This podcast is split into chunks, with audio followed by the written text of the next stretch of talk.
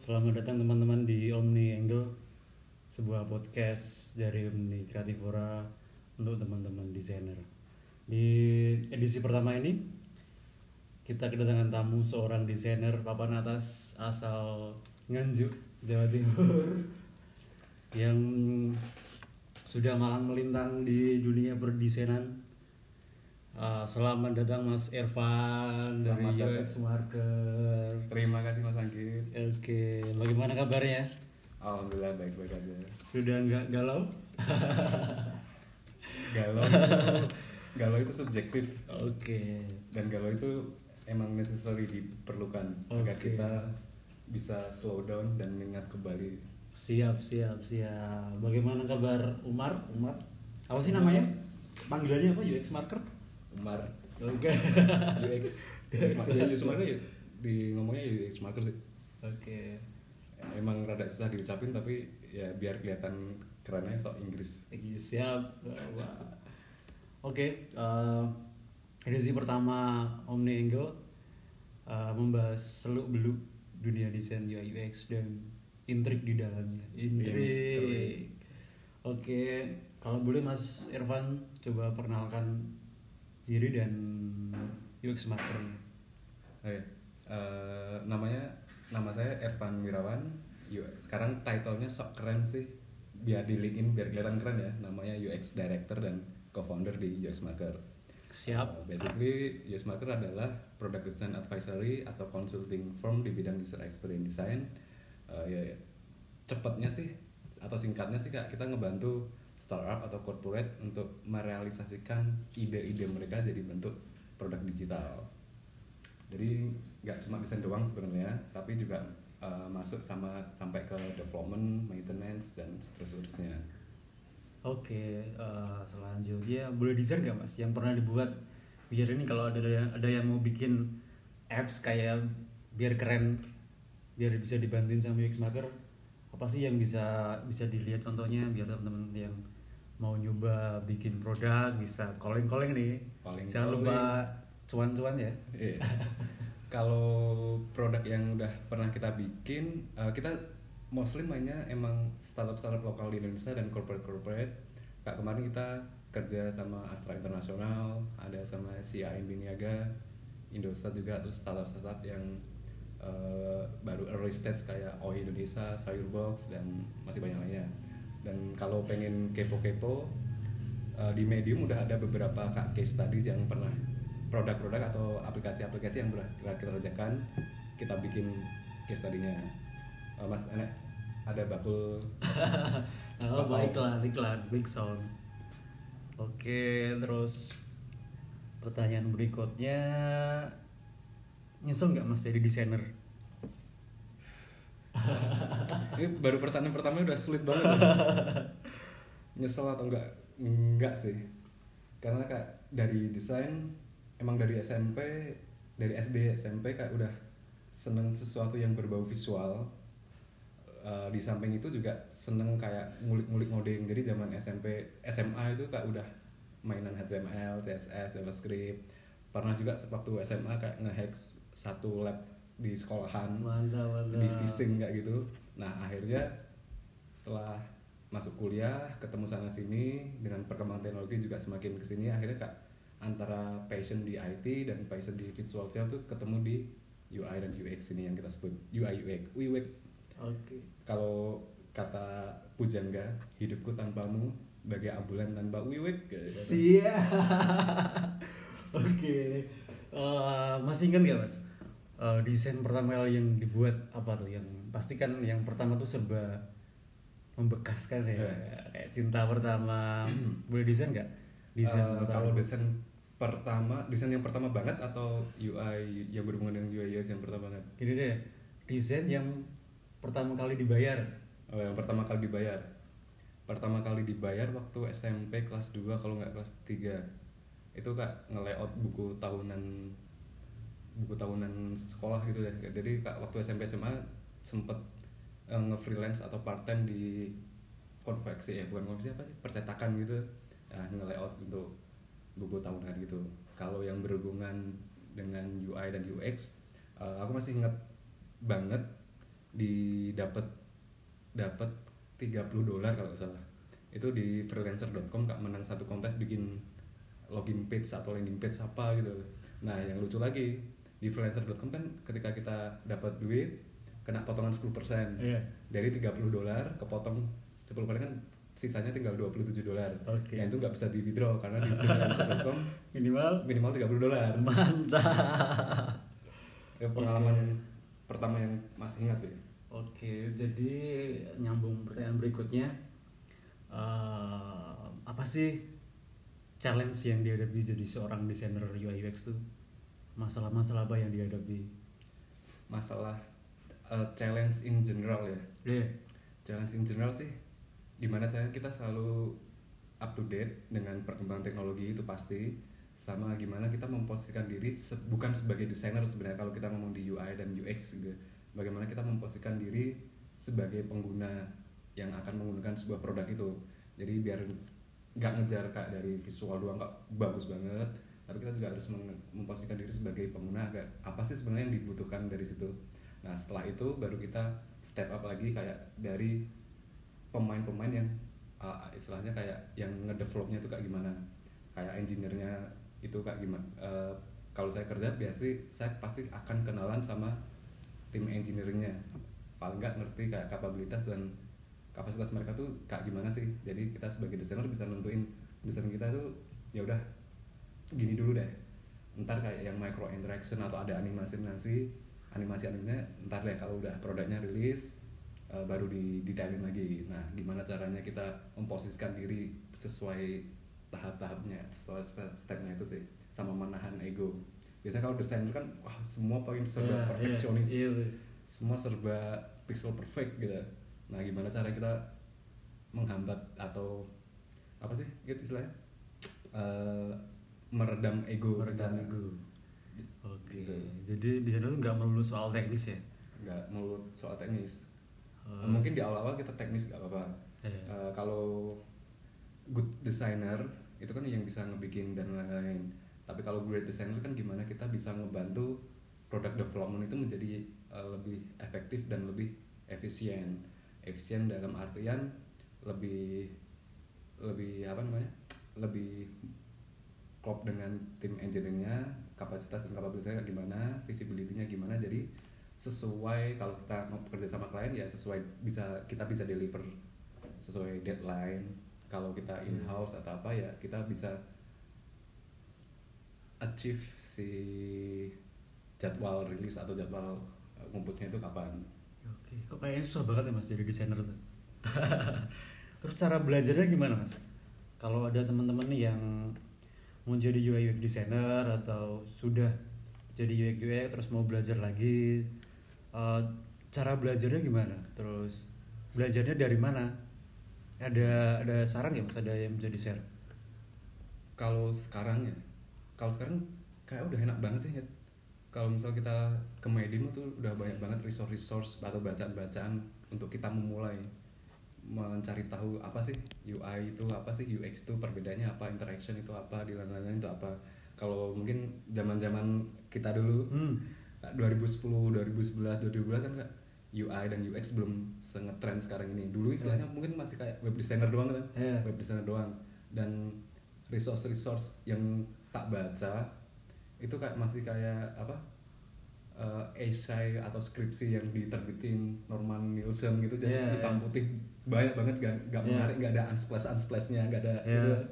Jadi kayak boring banget dulu, terus carinya juga susah. Kalau sekarang sih yang penting niat, terus ya udah cari bertahap, cari bahan-bahan yang ada di media sosial atau di YouTube atau di Medium yang sekiranya bisa dilihat dulu.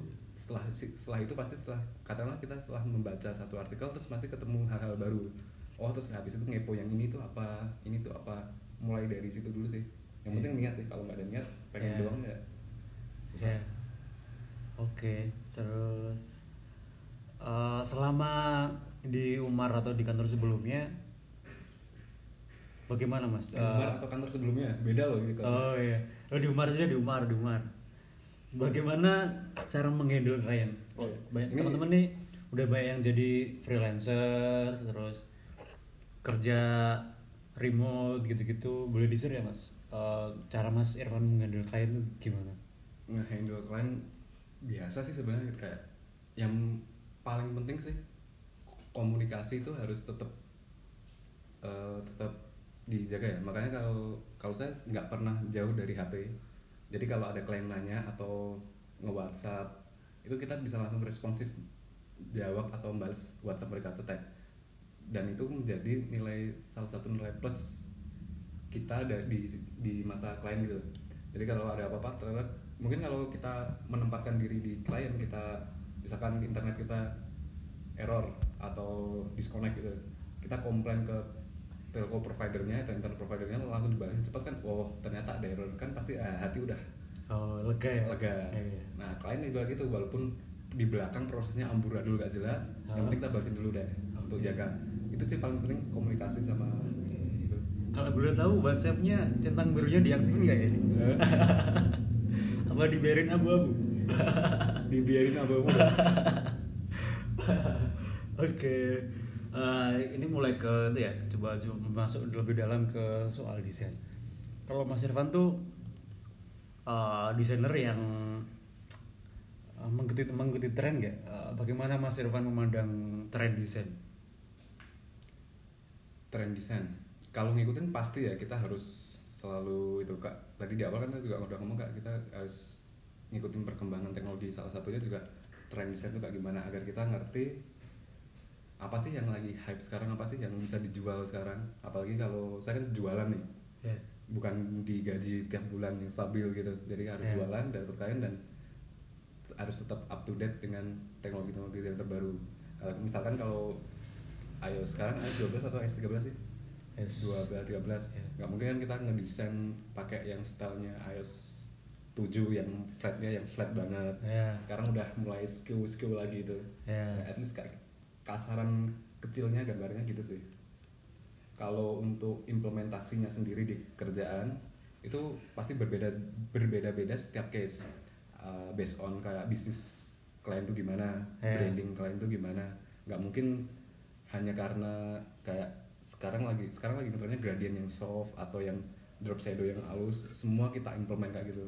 Kita juga harus mempertimbangkan uh, masalah branding, terus juga masalah dari sisi teknologikal juga sih. Eh, Oke, okay. um, jadi kita tetap harus ngikutin tren ya, terus bisa memilah-milah gitu yang cocok yang mana ya. Yeah. Terus selanjutnya hmm, soal aplikasi nih. Hmm, bukan soal asmara kan? Oh, bukan, saya tahu asmara Anda sangat menggelora. Selain Tinder, uh, punya apps favorit nggak mas? Selain Tinder ya? Bisa-bisa menjudge Tinder sebagai salah satu aplikasi favorit. Apa Grindr? Oke. Yang di handphone Mas Ervan ada apa yang paling suka desainnya atau experience-nya? Berarti pertanyaan adalah apps yang yeah. menurut uh, kalau sekarang sih yang sering dipakai malah aplikasi Invision. Oke. Okay. Invision kak desainnya bagus banget gitu okay. Untuk kolaborasi sama connect sama ke klien juga bagus. Terus kalau untuk yang itunya mung- mungkin yang sering dipakai uh, Gojek, Gojek sekarang oke okay banget. Hmm. Tokopedia buat belanja-belanja. Oke. Okay. Sama yang paling seneng tuh uh, dari Medium sih buat yeah. baca-baca itu. Oke. Okay. Kalau menurut Mas Irfan, apps yang oke okay itu seperti apa sih Mas? Kan ada tuh yang yang gara-gara produknya sering pakai dipak sering dipakai atau gara-gara desainnya atau gara-gara apa ya ada maksud tertentu misalnya hmm. buat nyari jodoh. Kalau menurut Mas Irfan apps yang bagus itu seperti apa? Apps yang bagus itu seperti apa? Yeah. Regardless bisnis bisnisnya apa ya? Yeah. Semuanya harus seimbang sih menurut gue. Okay. Kalau dari sisi visual juga oke. Okay. Dari sisi engineeringnya, maksudnya dari sisi nggak ngebug, nggak hmm. nggak error itu juga penting banget. Dari experience juga penting banget. Percuma kalau visualnya bagus banget warnanya, warnanya mungkin nemuin warna yang nyaman banget, tapi setelah dipakai kita bikin transaksi atau kita melakukan action ternyata force close, error yeah. kan juga gak enak, jadi semua harus seimbang sih. Dan itu emang emang susah dan mahal kalau kita ngomong in terms of product development. Yeah. Oke, selanjutnya ada itu ya soal soal desain dan teori-teori yang dipakai. Kalau sekarang ini menurut saya ada beberapa teori yang overheard hmm. yang jadi kayak apa ya, kayak jualan sama kalau bisnis jualan social impact atau oh, gitu. Ya. Artificial design sekarang tuh lagi sering design thinking, terus apalagi yeah. ya uh, desain sistem gitu. Kalau Mas Irfan, hmm. saya ngerti arah pembicaraan ini kemana. Kenapa tuh? Kenapa tuh? Enggak. Uh, metode-metode itu banyak banget, pasti apa namanya, ketika kita cari metode yang bener tuh kayak gimana, kayak perusahaan gede A dia pasti mengeluarkan metode sendiri karena based on trial and error mereka itu yang cocok untuk perusahaan mereka. Perusahaan B juga gitu, perusahaan C, D, dan E, dan uh, istilahnya apa sih, uh, ambasador-ambasadornya hmm. mereka pasti dengan gencar mempromosikan kayak metode ini yang paling oke, okay, metode hmm. ini yang paling, metode ini yang paling oke. Okay. Kalau kita masih dalam tahap fase belajar, nggak hmm. uh, ada salahnya kita untuk mempelajari semuanya itu kayak gimana. Oke. Okay. Kalau misalkan kak sekarang, uh, aku ngerti yang sekarang nggak yang Spotify itu yang kak tribe-tribesan kayak yeah. gimana atau apa gitu. Hanya karena si perusahaan gede A, perusahaan B pakai metode kayak gitu, kita nggak harus harus ikutin harus ya. Ikutin, kita harus. Uh. Uh, menurut saya kita harus menyesuaikan dengan uh, maturity tim kita sendiri di internal kak, udah siap belum sih kak okay. gitu.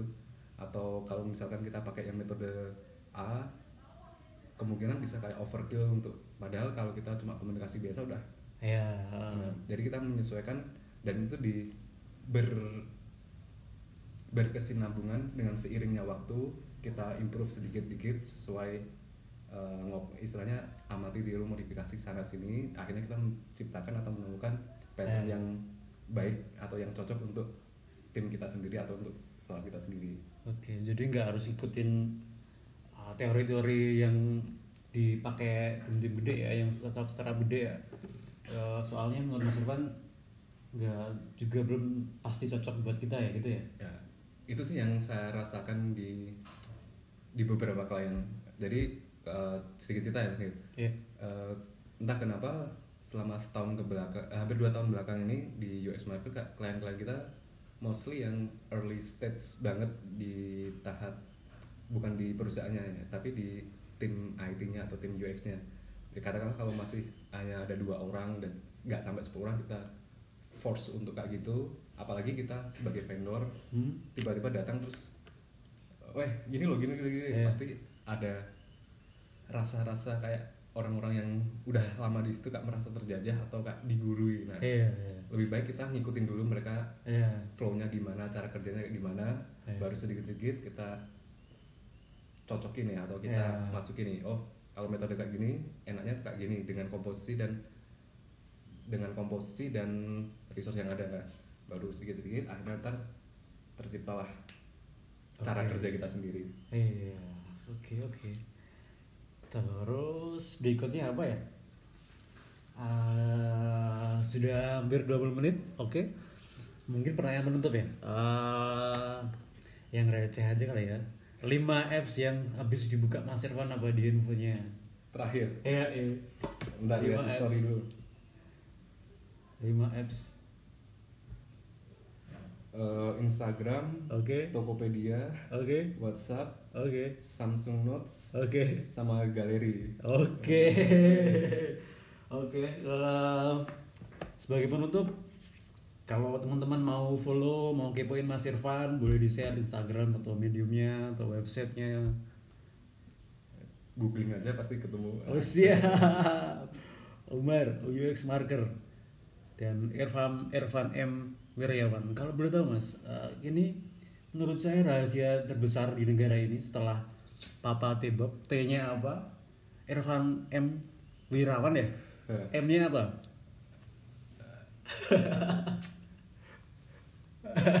Itu pertanyaan yang sangat personal banget sih. Oke. Okay.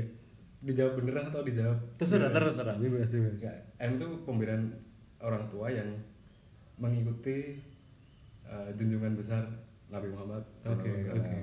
Tapi karena saya masih banyak dosa, okay. masih banyak salah, jadi kayak merasa nggak pantas untuk menyandang siap nama tersebut gitu. Jadi okay. ya udah nggak usah dikeliatin, diselempitin aja. Siap. Terima kasih Mas Irfan. Sama-sama lagi. Oke teman-teman, sekian podcast pertama dari Omni Angle. Semoga ada manfaat yang bisa teman-teman ambil. Sampai jumpa di episode berikutnya.